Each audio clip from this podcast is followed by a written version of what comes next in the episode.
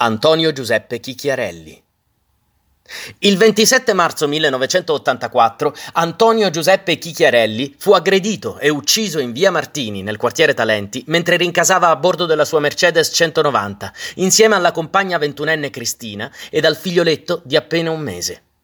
Chicchiarelli, detto Tony, era un noto falsario conosciuto anche per la rapina del secolo, in cui lui e quattro uomini mascherati sequestrarono una delle guardie giurate di un deposito valori e rubarono 35 miliardi di lire.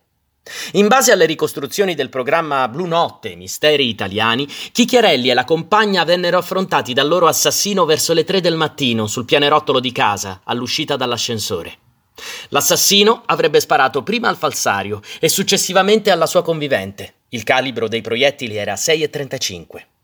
Diversamente, in seguito, grazie alla testimonianza di alcune persone, venne stabilito che la vittima fu aggredita sotto casa sua a bordo della sua auto.